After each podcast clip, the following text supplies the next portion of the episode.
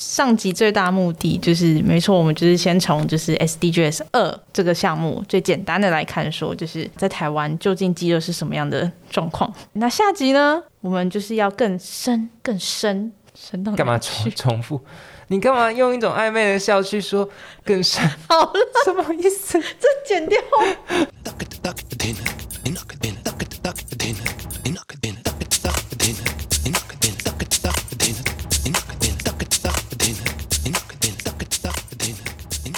大胆胆 求球之，知， 完全没有 Q 到。大胆求知小心验证，欢迎来到。 SDGs 终极冲刺班系列，好，我是那个 啦冲到冲到底的名侦探玉如。我是小侦探乔治。嘿、大家好，其实是非常久不见哎，对，没错，好嗯想念你哦，怎么办？等一下去喝一杯。 我们上一集节目其实是在一个就是有喝酒的情况下录的啊，这一集就是没有了，所以这一集呢前面就会有一点比较没有那么有活力吧。我们一开始就是要嗯先回顾一下上集，因为我们其实是接续上集的 SDG 二，就是消除饥饿这件事情。然后我们今天要讲的是下半部分。那上一集我们讲了些什么呢？其实主要是在讲消费跟食物。讲了，我知道一堆饿，我们好饿，超级饿。没错，我们与恶的距离。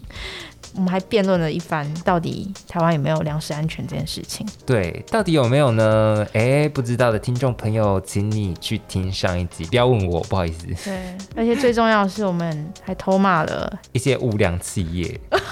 我来，我来哼给你听他们的主题曲是什么？哒哒哒哒哒哒哒哒哒哒。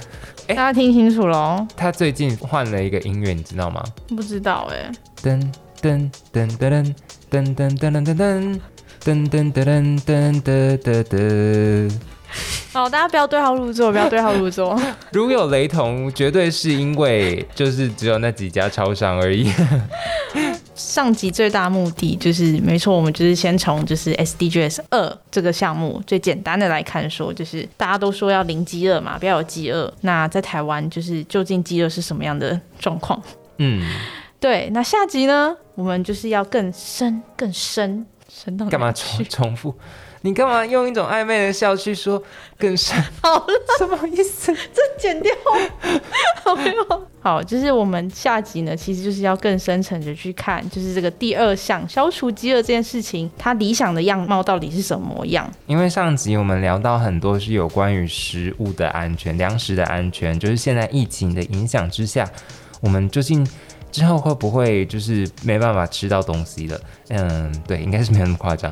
但我们这一集呢，要聊的是比较嗯更更广的。那首先就可能去谈说 SDG 二里面，它有谈到就是想要使那个农村的生产力的规模啊，然后它的生产者就是农民的收入翻倍，然后让所有人安全跟公平的获取土地，就是可以耕的那种田地。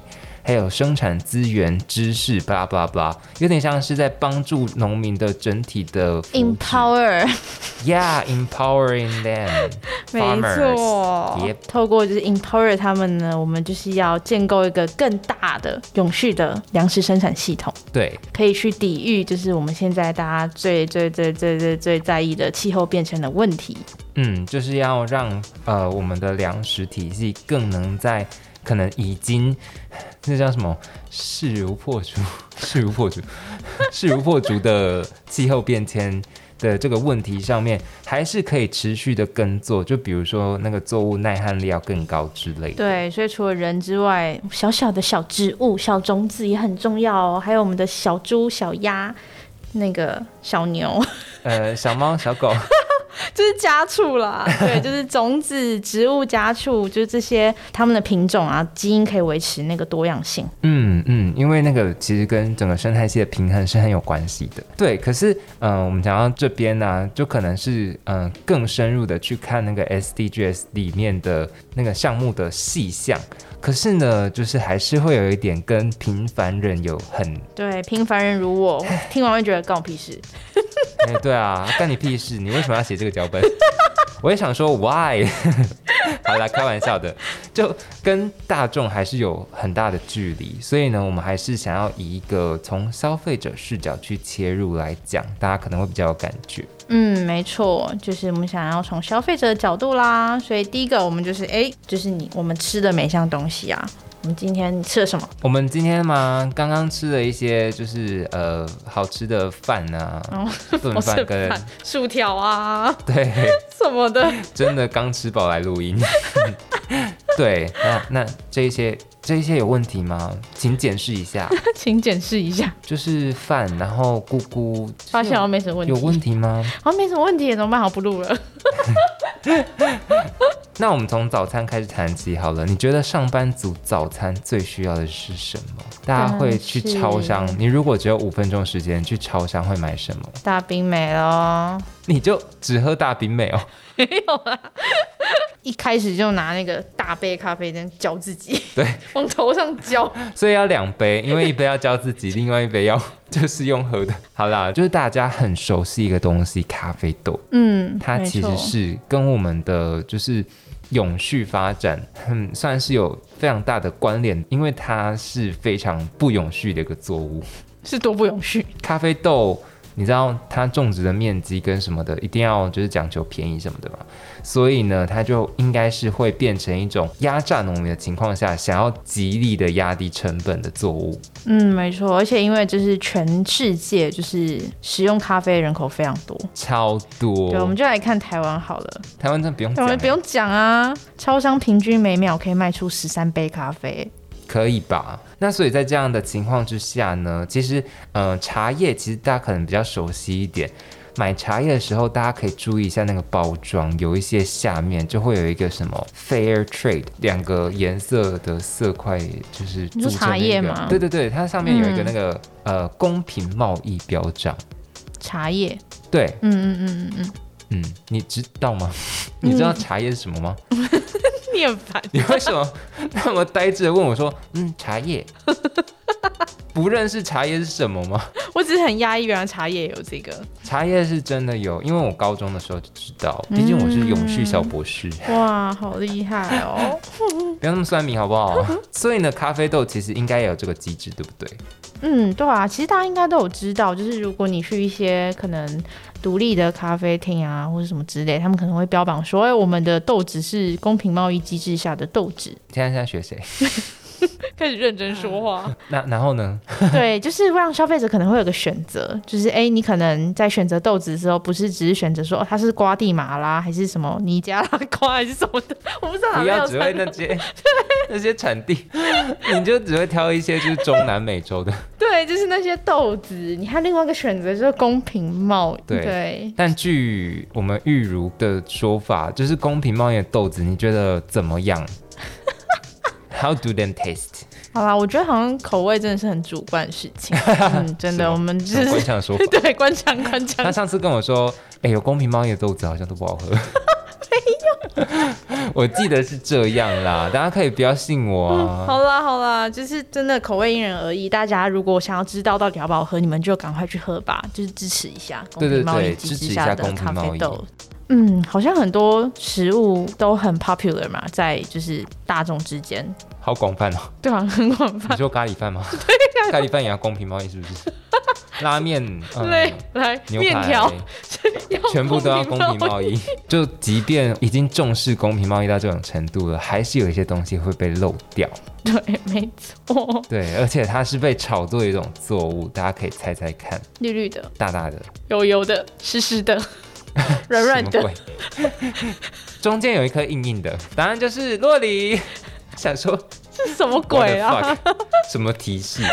对，就是我们呃近几年非常爱洛梨耶，哎、我以对前啊真的是没有人、没有人在吃洛梨的年代，我就开始吃洛梨了，对，因为你是先知，又要 show off。我们家都会买那种台湾的洛梨来打成汁，就是加牛奶的那种洛梨布丁牛奶， 哦，好喝哎、好喝。对啊，但的可能嗯后来会比较被嗯、呃人家看好的，是因为它早餐也可以吃，然后还还被标榜什么午餐也可以吃，晚餐也可以吃，宵夜也可以 吃。没有没有没有没有，晚餐 还好，早餐就是放在吐司上，你知道吗我？以为已经进化成三餐都可以吃。对，洛梨就是个明星食物，但我们不知道这个明星食物它其实它其实很邪恶，对它很邪恶，它就是油脂类的吴亦凡，好邪恶哦。太邪恶了。 对，因为它其实呢，嗯、首先就是它种植的过程大量的用水， 啊，碳足迹超高，对不对？没错，好，好像有数据说，一颗洛梨平均需要三百二十升的水，太多了吧？它的主要产区在中南美洲，但要用飞机运哦。对对对对对碳足迹马上爆表。它就是那种需要好好呵护、需要冰柜，然后冷藏运送的东西。对，它是所以明星，没错，所以它它每一颗碳足迹呢会到四百多，很厉害？嘛，很多嘛。 A study conducted by Carbon，两 颗洛梨，它的碳足迹八百五十克，其实它等于是一公斤香蕉的差不多两倍。早餐还是改吃香蕉啦，大家。什么鬼？什么结 论啊？所以你以后喝大冰美配香蕉是吗？还不错哎，这组合。听起来就是一定会拉屎哎、香蕉是不能空腹吃的吧？好像有这么一说。嗯，好，大家现在知道李雨茹的那个排便时 间，但我们也没有反对洛梨，它碳足迹从哪里来？进口。其实吃台湾的洛梨比较是碳足迹会比较低的，的确啦，现在就是台湾很多小农也是在种植洛梨，对，对而且台湾洛梨超大颗，就很方便。哎呀对啊，不然大家都吃智利嘛，墨西哥。中南美洲，对，但不知道，哎、明星的产地其实也很多血泪的故事啊。在智利发生什么事情？干旱啊，因为就是我们刚刚跟大家说的嗯它大量用水，用水，对，嗯所以就会排挤到就是当地的用水，然后就会加剧那个干旱的问题。这是一个对。对生态的残酷的剥削。对啊，因为就是如果这个洛梨的国际市场就是需求很大的话，就势必这些中南美的产地嘛，他们也会大量生产。就疯狂的种植，对，没错，嗯疯狂种植就会抢水啊。嗯，嗯没错。对，那除了智利之外呢，墨西哥也是就是洛里的一个大的产地。对很大的产地，就是美国其实绝大部分的洛里都是来自于墨西哥。嗯，大家想象一下，墨西哥有什么 taco 饼？taco 饼里面就有洛梨，没错，大家最熟悉的洛梨。对。但我们要就是要跟大家讲一个洛梨的黑暗面，对，就是 大家吃到墨西哥洛梨是特别品种的 哦， 对，是蟹谢洛洛梨，梨新品种，新品种，对， 就像那个红心芭乐 啊，那个 什没么错。嗯，就是它是红红的。对，红红的，但是吃血补血啊，很健康营养 吗？建议那个坐月子的时候可以吃一两颗斜落 梨。好了，开玩笑的，开玩笑的。其好啦实是因为墨西哥那边有毒枭，所以就是那边的农民呢，其实是受到毒枭的压迫，他们可能会被剥削什么的，所以他们生产的洛梨才叫血洛梨。没错，因为其实墨西哥的，就是他们的那个地方的势力啊，是非常强大的，对，所以他们可能会把他们的利益的眼光放在洛里这个新兴的市场里面，嗯，对他 们会用一些非法手段，可能去迫使他们当地的农夫要把呃田卖给他们去种洛梨，然后或是用强迫的手段呢，去逼一些农夫帮他们耕种这个洛梨，甚至是掌握了他们整个生产线、包装线、运输线一条龙式的整合起这个洛梨产业。没错，就是中间他会抽税，对，抽税， 对，没错，真的是收保护费收到极致。呃所以那边生产出来的东西其实都真的是用血汗换来的。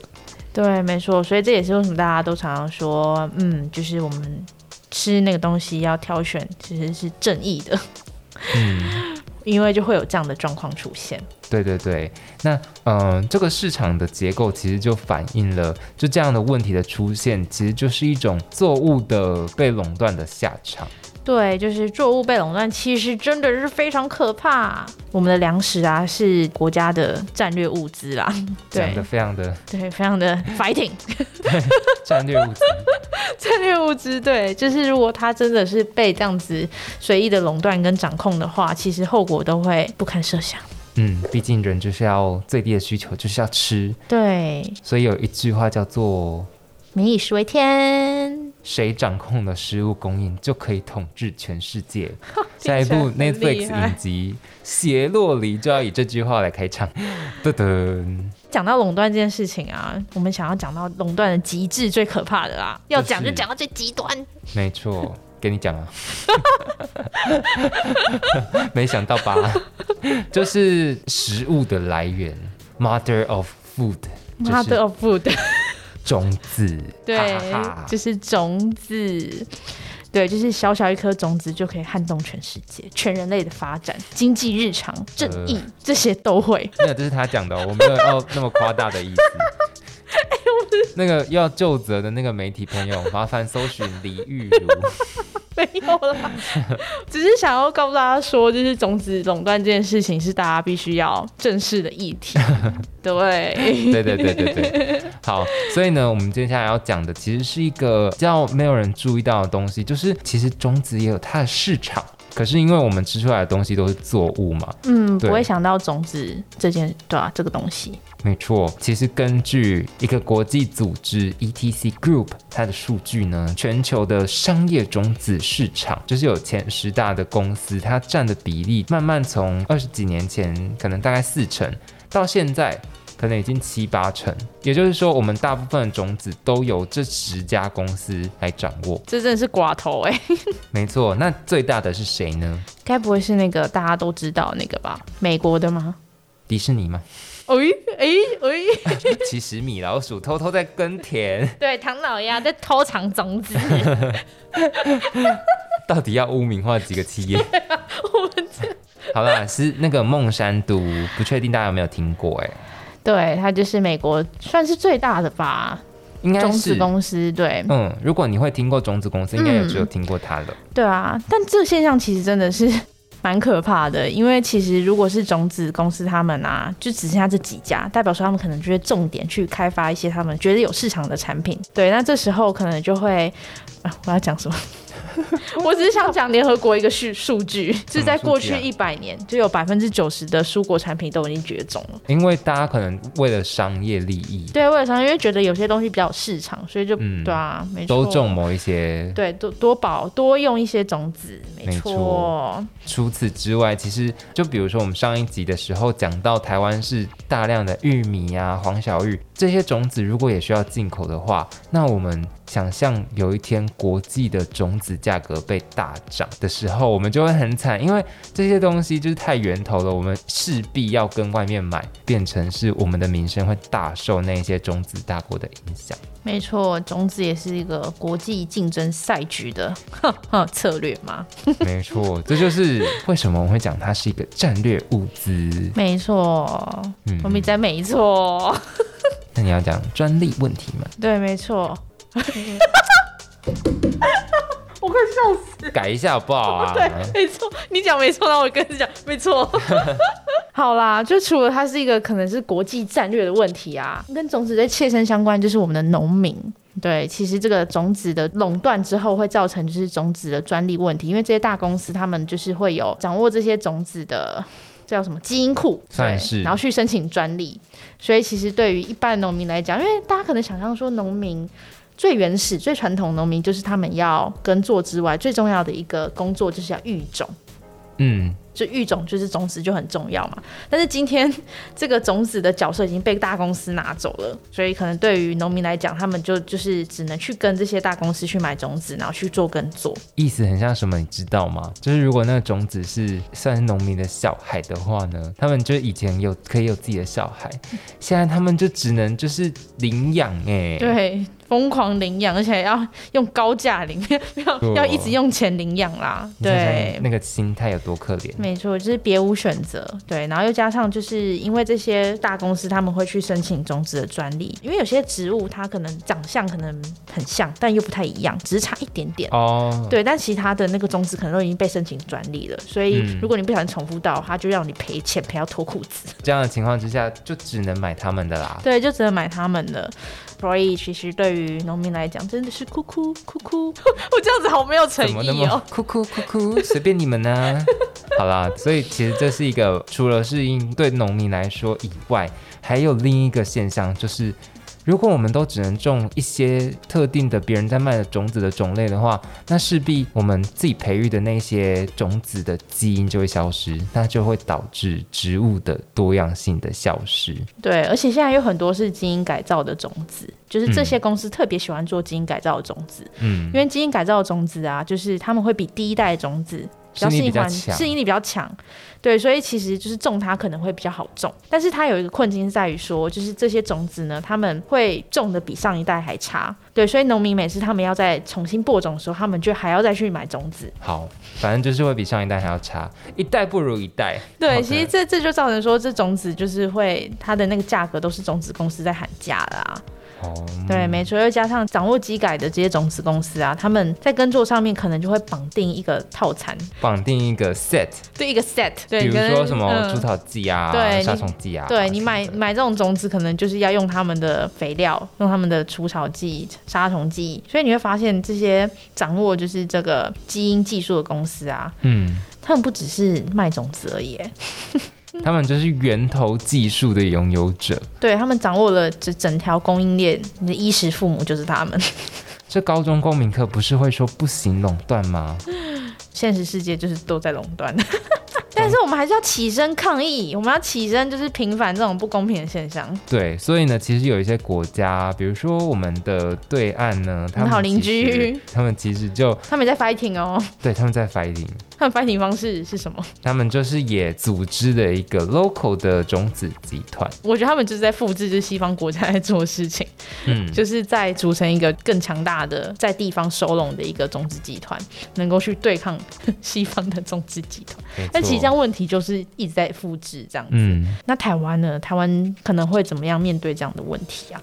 台湾呢，其实呃很久以前就有农改场了，所以我们的农改场是有在帮我们育种保种的，对嗯，保种这没个错这个词听起来好熟悉哦。保种。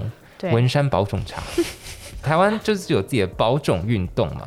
那台湾的保种运动，可能首先是因为台湾有很多原生种，然后呃这些原生种保育下来，它是会维持生物的多样性的。然后除了那个生物多样性以外呢，它也可以比较容易的适应气候，因为就是原生种它可能就是比较本来就在这片土地上，所以有这片土地的一些记忆。 好抒情的讲 法，它有它它是台湾的孩子还，有哎 DNA，没错。 南部的就比较热情，就好是比较奔放。 好了，然后呢，也会避免就是刚刚的上述的那种垄断的问题。所以在这里就想要跟听众朋友们说一个很神奇的作物叫做——油芒，油芒，有多油 有多忙， 又油又 芒，听起来很不 OK 对，很不 OK。 没这有个没 有，我觉得它名字很漂亮哎，它它就是油就是 oil 的油，芒是那个芒草的芒，知道为什么吗？因为它看起来就很像芒草，然后它可能就是想说那个种子油油亮亮的，你不觉得很美吗？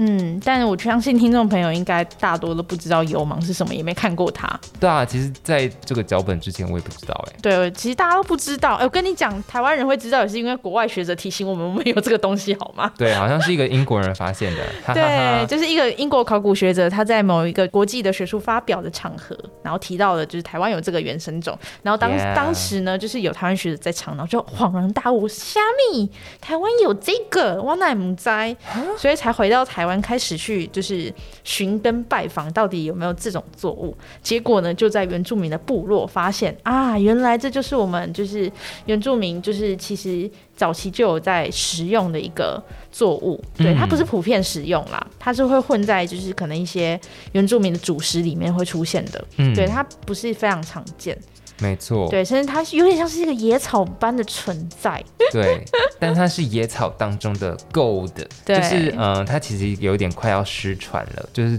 可能那个作物的面积没有很大，对，所以现在就是保种运动嘛，就是在保它。对，，就在保它，对，我们就开始就是哎、诶改技术改良，看可不可以就是富裕成功这样没子。错，的确，现在也是持续在进行中啦，而且还蛮有前景的，因为它是一个还蛮有潜力的作物。它到底有什么作用呢？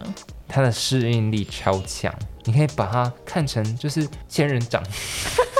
因为它在耕地沙化的情况之下，还是可以继续生存下去。谷物类的哎，仙到底人是掌， 到底是仙人掌还是蟑螂？ 我天哪，谷物谷物界的蟑 螂没有，A 人 K 啊要 A 吃，仙人掌， 没有人要吃了，谢谢。立马被黑掉。 我跟你说，它蛋白质真的特别高， 真的是你说比起其他什么米啊、麦那些的吗？没错。为什么呢？因为它是谷物界的蟑螂， 这样真的没有人要吃的哎。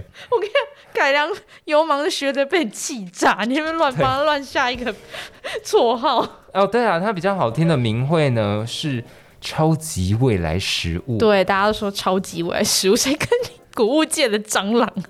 说不定 next 超级未来食物 就是蟑螂，好，这个比喻，好好，我接受了，我接受了。停止停止，我们要回来，说不定有人在吃 饭，说不定有人在吃油芒。 我们就是想要告诉大家的是说，嗯，就是油芒这个作物呢，真的非常具有潜力。那台湾现在也是这个保种运动也是非常努力在帮他对持续的富裕。嗯，没错，我觉得油盲这件事情带给大家有一个更大的启发啦，就是因为的确大家现在在面临的就是气候变迁这个问题，嗯，对，所以其实油盲这个作物告诉我们说，我们要培养我们就是抵御那个气候变迁的能力。嗯，没错。对，那同时间呢，就是回到我们的生产面来看的话，其实我们的生产也需要继续配合这个持续滚动式修正的气 候。好官腔哦，滚动是什我么？们的我们现在全球气候就像台湾的政府一样，就是持续的滚动式的对，我修们在正。滚动式修正，没错，嗯比如说现在都快要五月了，结果还是大冷天，不知道在干嘛。 唉好啦，就是这样。所以呢，其实我们要提醒的是，符合永续意识的生产是非常重要的。那什么是永续意识 呢？符合来你讲吧永续意识的生产，我觉得最重要，我们要先回归到看说，哎，那这个生产里面的最重要就是我们的人，就是生产者，我们 Yep 希望能够帮助他们有就是更永续的未来。可能回到呃一开始那个愿景嘛，愿景就是要帮助农民提升他们的福祉啊。嗯，所以当然是要照顾一下农民。对，但是其实就是大家可能有时候也会觉得蛮矛盾，就是想说，嗯那如果要就是帮助农民提高他们的收益呀、那是不是某种程度可能会伤害到环境？但是错了，这两件事情其实是可以两全其美的双赢 Win Win，那就比如说有一个品牌叫做哦。有个品牌叫做有裕首富。重来，超没诚意，刘一说不听到会生气。它就是一个有点整合了呃生态保育跟 农业生产，然后还有就是商业行销，对对对对对，好对复杂，对这三方面的就是整合。对，其实它那个流域啊，它最关键的那个概念是说，那个流域叫做集水区。嗯，因为集水区它上面一定会有很多不同的农家嘛，做农的人他会希望就是在这个集水区里面的的农家能够为就是生态一起尽一份心力，没错，可以就是用诶友善不要农药，对对友善环境的方式的做法去做耕作，嗯，对，然后不用化肥。他们实行的区域有两个啦，一个是在平林，另外一个就是在苗栗。分别叫呃蓝雀茶跟石斛米的团队，就是理念都是一样的，就是因为集水区都会在上游嘛，然后所以它流下来的水一定会影响到下游的一些生态风貌，所以呢，他们希望在上游种植茶叶啊，然后米啊的这一些农家可以不要用农药。这样的话，下游的生态其实是会受到很大很大的帮助的。因为他们是一个农业跟商业整合的一个团队，所以他们有推出就是台湾蓝雀茶跟石斛米这两项产品。嗯，对，希望能够透过这两项产品呢，跟消费者对话，没错没错。去了解说，哎，什么叫做环境友善的耕作？对，什么叫做更永续的生产方式？而且永续的生产呢，是收入还是有的，而且可能是更稳定的。对，因为大家一定会想说，哦，那如果我今天都不用化肥、不用农药，那我的东西可能又卖不出去，那一定不会有人有动机想要继续做嘛。对，对，所以是这也是他们那个做这个品牌的意义啦，就是希望能够透过品牌让这些农家有更好的收入。那当他们有更好收入的时候，他们就有动机去继续做这个更永续的的保生护产环方境式的啊。方式，对对对，没错，这就是一种双赢的局面。对。好，我们要我们怎么停这么止，正向？ 我们要停在这里，不然大家会以为我们在夜配。对，我们现在也赔不可 以。对，只是想要用这个例子啊，告诉大家说，我们可以怎么做？嗯，可以支持一些什么？嗯，就是回到我们最一开始说，就是诶，如果我们都是消费者，我们的每一项消费，我们吃的每一项东西，其实都可能会影响到这个生态，对就这个生态。这个地球。 那我们这集硬学堂就到这里啦，差不多就结束喽。SDG 二消除饥饿的这个项目，我们差不多就讲到这里，大家对下次见喽！一二三，大大啊胆求知，小心验证，，要记得真相不只有一个。，大家好拜拜。拜拜。谢谢收听，想关注更多社会创新与社会公益，请上网搜寻 NPOS 公益交流站。如果你喜欢我们的内容，也请继续追踪 N Podcast 的动态，支持我们哦。